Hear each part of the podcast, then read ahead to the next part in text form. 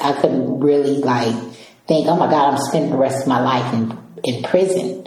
It's it's it's more of a it's a death sentence, but it's a death sentence walking. You know, so it's like you're you're on death row. You know, but only thing about death row is you're locked in a cage, and out here you can walk around, but you're close custody, so you got to count numerous times a day. You're limited to jobs. Um, it's and you can breathe the air. You know, till you, you either die in prison or whatever happens.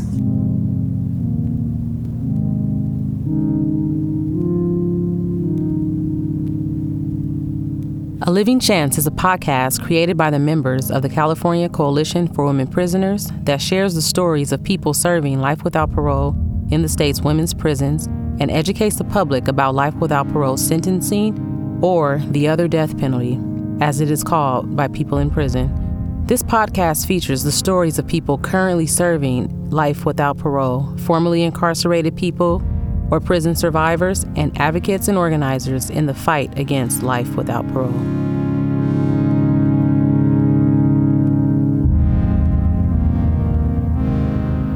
I'm Adrienne Skye Roberts, a longtime volunteer organizer with the California Coalition for Women Prisoners. I am Aminah Colbert, organizer and advocate for California Coalition of Women's Prisoners, formerly incarcerated, survivor of domestic violence and state violence. Can I ask you a question, Aminah? Sure. So you served a life sentence. Yes. And you served alongside people serving life without parole. Yes. How would you classify or describe life without parole? Yeah, I would classify it as a walking death sentence. People don't really understand. They're like, well, you're they're alive and they're breathing. They're not um, in imminent danger of lethal injection, but it's just it's just as worse because the healthcare in the prison sucks. A lot of women succumb to cancer and is not treated properly, and they're suffering in there. If it wasn't for the aid of other women that's comforting them, it would be really, really, really hard. But to walk around dying of a slow death for me and many would be worse than knowing a date when I'm finna go and have this lethal injection placed in my arm. Mm-hmm. One of the reasons why we wanted to make this podcast is to shed light on what life without parole is and how this sentence and these people's stories are hidden from society. So, throughout this podcast, we're going to hear directly from women and transgender people serving life without parole in the women's prisons. So, next we have Ellen and Liz who are going to discuss the institutional discrimination while serving a life without the possibility of parole and what happens once they get sentenced to state prison. When you get um, sentenced to death row, you're immediately assigned federal public defenders who start immediately working on the constitutional arena of your of your conviction. But as an LWOP, you get some funky little public defender that gets paid regardless of the outcome. They put together some little thin um, appeal for you, and then when you lose that, which you most likely will, um, then you're on your own in this huge. The dragon just grew ten feet because most people don't have experienced um, they're not experienced lawyers that can come to a, a, prison law library that's usually outdated and too small to start fighting their case. Um, also, we don't. We're we're kind of the dust in the crack. we're not seen by the legal system so much. Um, a lot of death row. Um, people sentenced to death. There are a lot of people out there helping them out, and they get a receive a lot of legal attention and then you see a lot in um, for people that are the the life termers that go to board, but the LWOPs were just kind of like the dust in the crack that's just not seen, and we just don't receive the same legal attention when we have the same needs, and and we are just like those on death row. We are sentenced to death. It just happens naturally. Yeah, it is a death penalty. Yeah. To know that you're forever going to be enslaved in an institution and never ever ever like touch sand or you know yeah see or be able to embrace your family again Yeah. Is Yeah. real. And the Yeah. fact that they don't get a lot of uh, attention from organizations or law clinics or um, death penalty, of course, it's because it has high no- it has a high notoriety, especially at the time voting. Mm-hmm. When voting and elections come around, a lot of politicians want to you know dig that back up and let's discuss the inhumane treatment of people being on death row and they Right. and being sentenced to life without the possibility is overlooked because people assume, well, they're still alive, you know, they still have their breath, they're still living, but a lifetime in prison is no way to live, with, especially with all the suffering that is known that goes on inside um, institutions. Yeah. Yeah. The dust and the cracks, Right. like Liz said. hmm Yeah. In this next segment, we're going to talk about the difference between life without the possibility of parole and those serving life with the possibility. Exactly. Parole is never guaranteed. Someone could be sentenced to 25 years to life, seven years to life, and spend the rest of their life in prison. But the difference is that they have, The Uh, opportunity. right, totally. the opportunity. So someone with a determinate, just like someone with a determinate sentence, they have a specific date. They know when they're going home. People with indeterminate life sentences, at least they also have an idea of when they'll be able to go and prove themselves worthy to re-enter what is termed civil society. Whereas a person serving life without the possibility does not even have that option. Mm-hmm. The option is leaving a prison in a pine box. Mm-hmm. What was it like to know that you had that opportunity and then people who you did time with and loved and built relationships with didn't? Oh, it's it's sad. I mean, it's sad, and it kind of makes you feel like uh, guilty for having the opportunity because leaving a lot of um, great women behind who you know are just as deserving as I am of a second chance is really it's heartbreaking, especially in in prison. Yeah. To demonstrate just how hard it is for people who are leaving prison to leave behind their community serving life without parole, we wanted to play a clip from Glynnis reading a letter from a young lifer that she received once that lifer had paroled. This is a letter um, that was given to me by one of the young lifers that paroled, who had been incarcerated since she was 16 years old, and um, at her parole date was um, 40 years old. It's December 2nd, 2014. Dear Miss Glynnis, I can't tell you what a pleasure it's been to meet you and to get to know you. You are such an amazing lady with such talent, class, and elegance. You're an awesome friend who has defined the word friendship for me. Never give up, you're worth it and deserve a second chance. I believe in you and the drive and motivation it takes for you to achieve your freedom. Fight for it and know that I'll be out there waiting to see you again.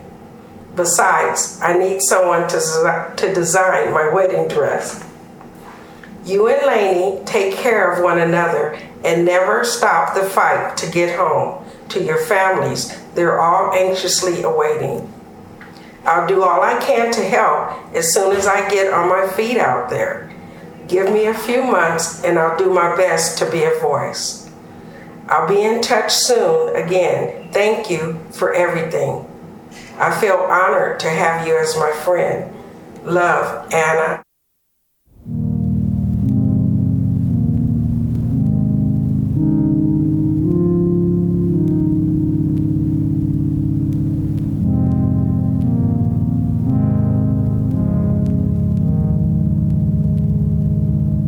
Aminah, will you tell us about how someone gets a life without parole sentence? Yeah, so um, folks are sentenced to life without the possibility of parole for first degree murders with a special circumstance. That special circumstance could be murder for financial gain. It could be lying in wait, or any any kind of other underlying felony attached with the actual murder. And unfortunately, in California, LWOP sentences are handed out like candy. Yeah, totally. And first degree murder is murder with intent, right? to Yeah. intent to cause harm, mm-hmm. malicious intent. And the one, the piece around murder for financial gain, I feel like is one that a lot of people who I know inside serving LWOP, that is their special circumstance because prosecutors will twist their story, right, of abuse or of self defense against an abusive husband or an abusive partner to say that they killed him in order to get access to his life insurance policy money. Right. Or I give you an example. When I was first uh, arrested in 2003, I was arrested for first degree murder, the special circumstance of lying in wait. And um, I was in abusive relationship. I did not want to be with my ex-husband any longer. So I believed that I could escape and leave him on my own. I started dating a guy that was my coworker and my mother told my ex-husband while I was in prison that I was seeing another man. So when confronted by my ex-husband, I didn't lie to him. We shared a child together. I told him he can always see his child. However, when he got out of prison, his whole attitude changed. He wanted me to show him where Joseph lived so that he could shoot Joseph because he didn't want another man walking around that had slept with his wife. So for 2 weeks I would take him to random apartment buildings that had like gated entries and be like, "Oh, well, we can't get in here. He lives here, we can't get in." And every night I would be pistol whipped or beat until I showed him where Joseph lived. Um, trying to get help from family didn't work. My mother closed her door to me. At that point, I felt hopeless, helpless, and powerless. And I succumbed to his wishes and I set Joseph up for my ex husband, and who in turn had his little brother shoot Joseph. Wow. And for that, I was charged with first degree murder for lying in wait because I set Joseph up to be murdered, despite the fact that I had been diagnosed with battered women syndrome and was in a domestic violence relationship. Mm-hmm. My ex husband was never charged with anything, and my brother in law, who actually did the um, committed the murder, the case was dismissed on him, so he never served a day for the murder of Joseph. Wow. Only I did. Wow. So you were the only one who went to prison. Right. Yeah. And were you going to be sentenced to life without parole? Right. I took a deal. Okay. So yeah, I was looking at life without the possibility for. I mean, yeah, murder special circumstance. Yeah. But I took a plea bargain for 15 to life, believing that I didn't even at the time I didn't even know what a 15 to life sentence meant. My attorney was just telling me. You'll be okay. You'll get out after 15 years. I know you will. But I didn't know like the ramifications of taking a life sentence, all that. I would have to do, and that they didn't have to let me out. And I, this was at a time when lifers weren't being paroled. Right. But I didn't know. But Yeah. today I'm out and I'm home, so I'm I'm glad that I did take um, a lesser sentence. Mm-hmm. Yeah. How much time did you end up doing? 15 years. 15 years. And now you're out and on parole. Right. Yeah. And your story is so similar to everybody serving life without parole. Right. Right.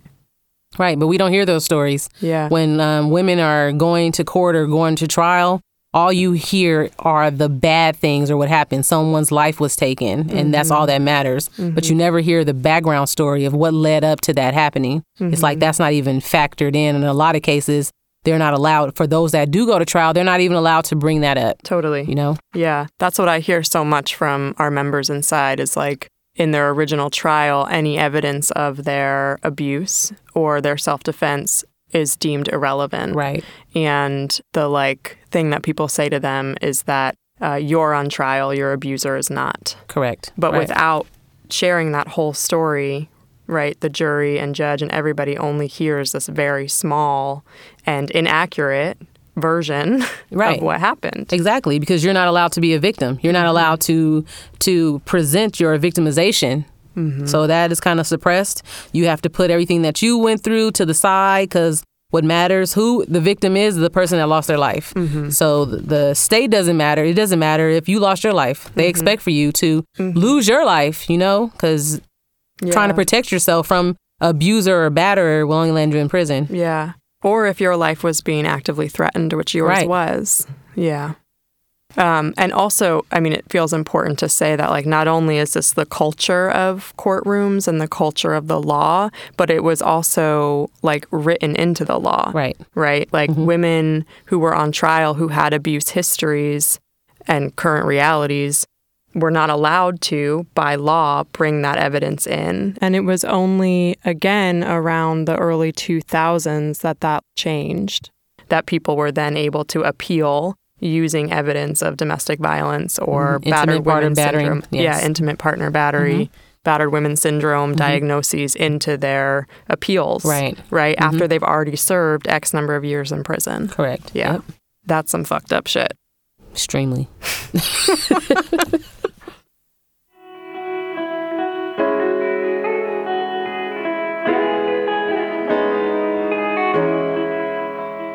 So, at the California Coalition for Women Prisoners, or CCWP, as we say, and maybe before I go there, I should say, CCWP is a grassroots organization that's been around since 1995 and was started by people in the women's prisons who were suing the governor. It was Pete Wilson in the mid 90s for how terrible their health care was, like you were saying earlier they sued the the governor because the healthcare was so bad. They said that it was cruel and unusual punishment, which of course it was and still is, right? I've met a lot of women who have been incarcerated for 10 or 15 years and are just finding out this year, last year, that they're hepatitis C positive. And guess what? It was in their file for 10 years. You know, how do you let somebody run around not knowing that they have a life threatening communicable disease? That was the voice of Judy Reese testifying during the lawsuit, and Judy died in 2004 shortly after being released from prison. The people inside involved in the lawsuit did win, even though nothing changed. But that moment in the mid 90s was like the catalyst for our organization. And it was through that lawsuit that people inside the prison reached out for like intentional allyship with people outside the prison so our organization has members on both sides of the prison walls, and we've always worked with people sentenced to life without parole. And it was just sort of in the last four or five years that we started to really pay attention and like really start to try to build campaign and build momentum around life without parole sentencing. And what we know, what we have learned, and what, you know, our organizers and members inside have taught us over time is they're almost all survivors of some kind of abuse or violence and are in prison with life without parole because of the proximity to their abusive partner's crimes, right? Many people are in prison for defending themselves against abuse. We also know that it's majority women and people of color much like mass incarceration in the United States is disproportionately black and brown people. Folks sentenced to life without parole in the women's prisons are, a lot of them are first time offenders. Yeah, offenders, language of the system, but their first time, it's their first time going to prison, right? So many people had no prior contact with the system whatsoever, and their first contact, they're sentenced to life without parole.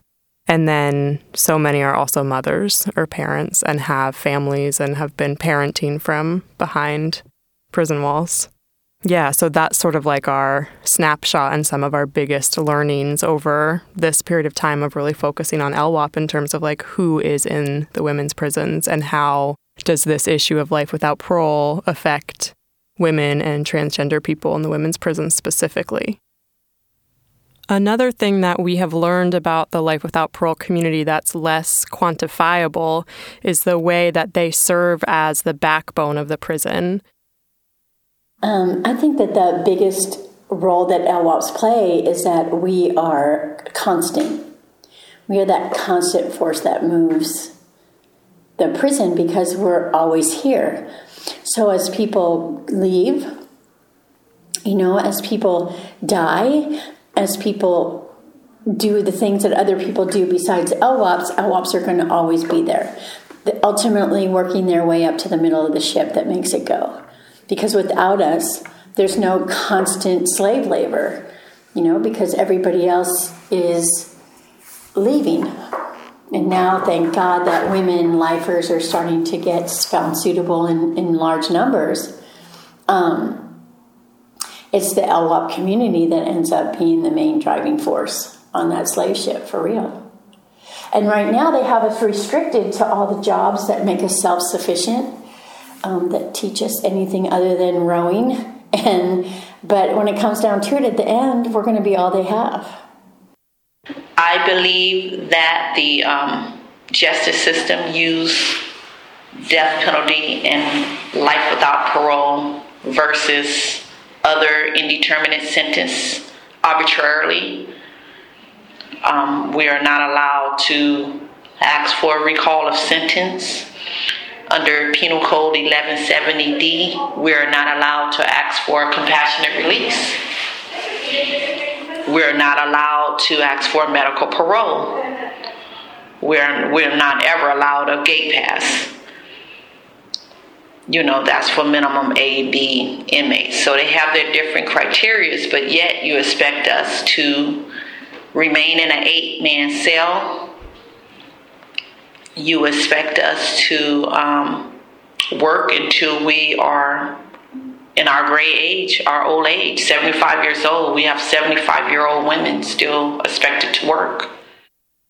So, one thing that I have learned that both Ellen and Bobby speak to in the quotes or the stories that we just heard is this paradox in the way that LWOPs really hold it down in the prison system, right? Like within the community of people, and yet are also discriminated against by the institution. Can you talk a little bit about that paradox? Um, yes. In the community of women housed there, women serving life without the possibility of parole are instrumental in holding the community together, accountable, and educating. But on the flip side, and when it comes to the administration and the guards and just the prison staff in general, that's when they come into play where it doesn't really matter. When laws are being passed or or jobs are being offered, LWOPs are excluded because of their sentence and the law, a lot of laws don't affect people serving LWOP sentences. They tend to favor those serving lesser sentences. So, in, I think that's um, the paradox. Yeah, yeah, and that was like actually part of our, like one of our kind of organizing, I guess, values was that uh, LWOPs are always left out of all of these reforms, right? And usually in like mainstream reform movements, we're looking at nonviolent, non serious, non sexual offenses. And that will never, those reforms and those initiatives will never right. be relevant to someone serving life without parole, right? right? Because mm-hmm. that's first degree murder with special circumstance. It's seen as, you know, some of the worst of the worst. That's right. And mm-hmm. we really at CCWP were like, wait, that's where we need to be turning our attention to. We need to go there where other organizations or, you know, folks are not willing to look, right? right? Because it's not an easy win. Right. Yeah.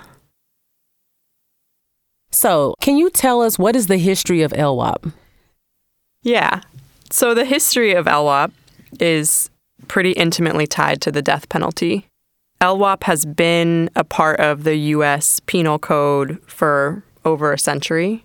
And in the mid 20th century, there were states that started to include LWOP as a possible sentence in murder cases like more often. But it is still in like the 1970s, which is an important era when it comes to the death penalty. So, still in the 1970s, life without parole was a pretty rare sentence. And then in 1972, the US Supreme Court banned the death penalty altogether ruling that it was unconstitutional, which of course it is, as is life without parole. Right.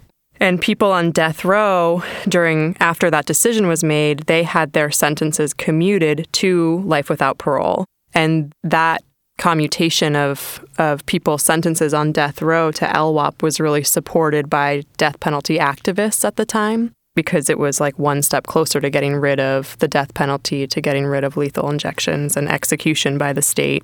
And then I think it was four years later in 1976 that the death penalty was reinstated. And so even though the death penalty was like back on the books and people could could still then receive that sentence, death penalty activists continued to really prop up LWOP as the best substitute for the death penalty.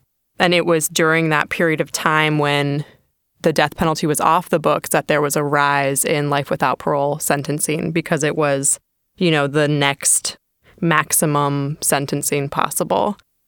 It's important to say during this era, like the 70s and the 80s, that there was a shift from focusing on rehabilitation, which we know is a joke, to a more law and order mentality mandatory sentencing, tough on crime, legislation, the three strikes law. This is the era of the war on drugs. So, state mandatory minimum require judges to impose life without the possibility for certain convictions. First degree murder with special circumstance, that is more of that era's rise for the LWOP. And of course, this is all operating within racial violence and gender systems of state violence that are disproportionately locking up poor people, black and brown people, gender nonconforming people, and women. So that's a, a little bit about LWOP and the death penalty and how these stories are intimately connected. And then if we fast forward to 2012, those of you all who are California voters will remember, hopefully, that there was a proposition, Prop 34, on the ballot that would have repealed the death penalty and replaced it with life without parole. So making the maximum sentence in California for murder be life without parole. So that same rhetoric of life without parole is a humane alternative to the death penalty or a reasonable substitute to executions, when what we know is that it's just a different form of death. Right. So Prop 34 did not pass in 2012, and then it was like resurrected in 2016 under Prop 62, and it was essentially the same, and it would make LWOP be the substitute for the death penalty. It also didn't pass. And what did pass was a proposition that ran at the same time, Prop 66, that essentially does the opposite. It speeds up executions, Right. meaning that in California, there hasn't been a execution since 2006, and we may see that they start to speed up and happen again. I feel like we're being repetitive, but it's still so important that that life without parole has been cast as the substitute and the humane alternative. And everything we know about everyone we know inside is that it is absolutely not. That's right. It's just a, a walking death sentence, a slow death, Yeah. a slow, painful, torturous death. Yeah. I remember Ellen saying at some point, it's like every step I take is to die in here. Exactly. Every step is like closer to dying a quote unquote natural death in prison if you believe that people could die of natural causes in prison, which I don't think either of us believe. No. It's like living in a box and knowing that, yeah, like you'll never ever get out of this box. And no matter what happens to you, um, you try to take care of yourself as best you can. However, that's not good enough. Just, just waking up every morning, living with the realization that one day you're going to die and you're going to be in prison and you're going to be all alone. It's torture in itself. Yeah. I mean, who wants to die alone? Yeah. And LWOP is a ridiculous sentence. LWOP, LWOP gives you no reason to live. It gives you no reason to get better. It needs, gives you no reason to rehabilitate. Um, it strips you of your humanness. You are without hope. You are in the darkest place imaginable. You know, they talk about the other death penalty, and indeed it is. Um, the only thing is, we're free and in in the relatively speaking, um, within the prison grounds, and we can have an um, existence here, a life here. It is senseless. There's no wiggle room at all with being an LWOP. None. No latitude for um, for hope. No place for anything. You just make a decision: Am I going to live a healthy life, or am I not? Am I going to be part of this community, or am I going to be on the fringe of this community? Am I going to help, or am I going to be a problem? Mm-hmm. Those all those decisions have to be made.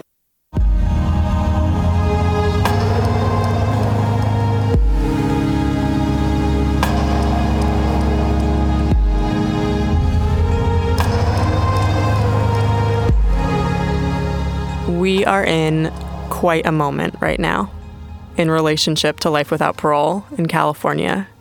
Can you tell us about what's happening?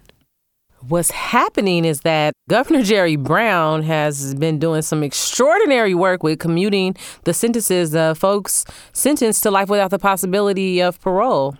Yeah, Jerry. Right. You know, um, six months left in his term. And as I hear it, he is really has plans or has his sights on commuting the sentences of women and men serving life without the possibility of parole.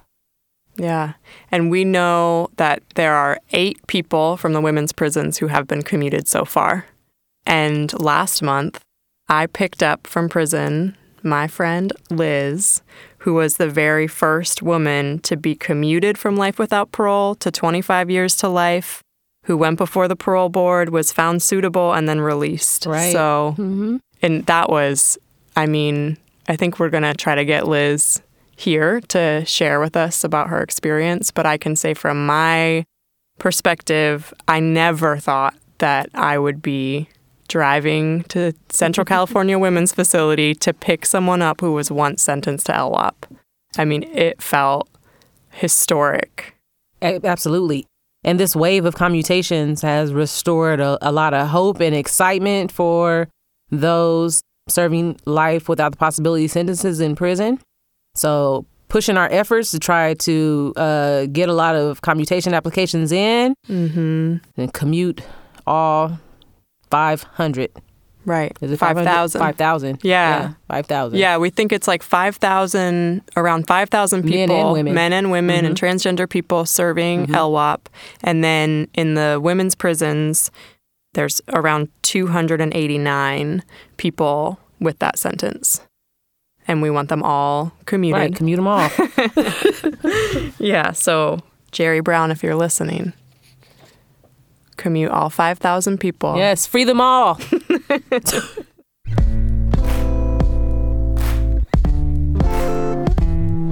So, upcoming episodes of A Living Chance will include exploring the relationship between LWOP and being a survivor of violence and abuse, growing up in prison, serving a life without the possibility sentence, juveniles sentenced to life without the possibility, and we'll hear from people who were once sentenced to life without the possibility and are now free. If you want to get involved in our fight against life without parole sentencing, please check out womenprisoners.org. You can also check out Drop LWOP, and that is D R O P L W O P dot com to sign our letter asking Jerry Brown to commute LWOP sentences and to sign individual petitions. One more you can check out is a livingchance.com to hear more from our incarcerated members and collaborators on this podcast. CCWP, along with Californians United for a Responsible Budget, that's CURB, are holding a lobby and rally day on Life Without Parole on August the 6th from 9 a.m. to 3 p.m. with a rally and speak out at noon at the Capitol in Sacramento. For more information, please contact info at womenprisoners.org.